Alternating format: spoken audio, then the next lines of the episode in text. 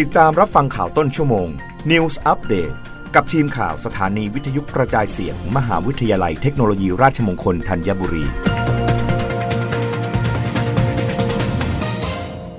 รับฟังข่าวต้นชั่วโมง โดยทีมข่าววิทยุราชมงคลธัญบุรีค่ะ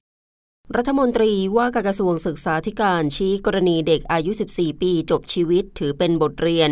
ย้ำโรงเรียนต้องปรับระบบแนะแนวใหม่ ดูแลเด็กให้มากขึ้น สนับสนุนทุนการศึกษาให้ได้รับการศึกษาทุกคน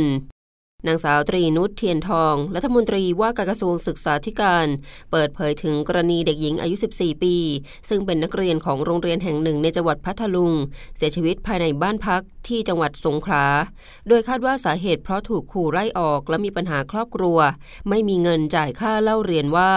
ความปลอดภัยในสถานศึกษาถือเป็นนโยบายเร่งด่วน ที่กระทรวงศึกษาธิการผลักดันอยู่ตลอด ที่ผ่านมาได้ตั้งศูนย์สถานศึกษาปลอดภัย หรือ MOE Safety Center โดยมีช่องทางให้ครู นักเรียน และผู้ปกครองเข้ามาร้องทุกข์ ผ่านแอปพลิเคชัน MOE Safety Center ผ่านเว็บไซต์ www.moesafetycenter.com Line at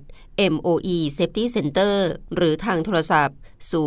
2126 6565 อย่างไรก็ตามเมื่อมีการเกิดกรณีดังกล่าวขึ้น ตนเน้นย้ำกับสถานศึกษาทุกแห่งแล้วว่า นอกเหนือจากการสร้างความปลอดภัยแล้ว ควรเพิ่มการแนะแนวเด็กมากขึ้นด้วย โดยเฉพาะการแนะแนวเรื่องอาชีพ แนะแนวเรื่องครอบครัว เพราะบริบทของแต่ละพื้นที่ไม่เหมือนกัน แต่ละพื้นที่มีปัญหาต่างกัน การสร้างความปลอดภัยในแต่ละบริบทจึงมีไม่เหมือนกัน หากพบเเด็กมีปัญหาครอบครัว ขอให้โรงเรียนสร้างความเข้าใจทำให้เด็กรู้สึกว่ามีคนที่จะช่วยเหลือสนับสนุนและคอยประคองจิตใจ ให้เข้มแข็งอยู่ในสังคมต่อไปได้ นอกจากนี้ โรงเรียนควรดูแลสนับสนุนหาทุนการศึกษาให้เด็กเข้าถึง และได้รับการศึกษาทุกคน ด้านนายอัมพรพินาษาเลขาธิการคณะกรรมการการศึกษาขั้นพื้นฐานหรือกปทกล่าวว่า ทางเขตพื้นที่รายงานเรื่องดังกล่าวมาแล้ว เบื้องต้นพบว่าเด็กมีปัญหาสองส่วน คือปัญหาการเรียนและปัญหาครอบครัว โดยปัญหาครอบครัวมาจากผู้ปกครอง อยากให้เด็กย้ายไปเรียนที่โรงเรียนใหม่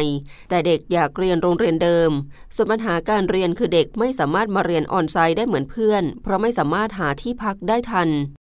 รับฟังข่าวครั้งต่อไปได้ในต้นชั่วโมงหน้า กับทีมข่าววิทยุราชมงคลธัญบุรีค่ะ รับฟังข่าวต้นชั่วโมง News อัปเดตครั้งต่อไป กับทีมข่าวสถานีวิทยุกระจายเสียง มหาวิทยาลัยเทคโนโลยีราชมงคลธัญบุรี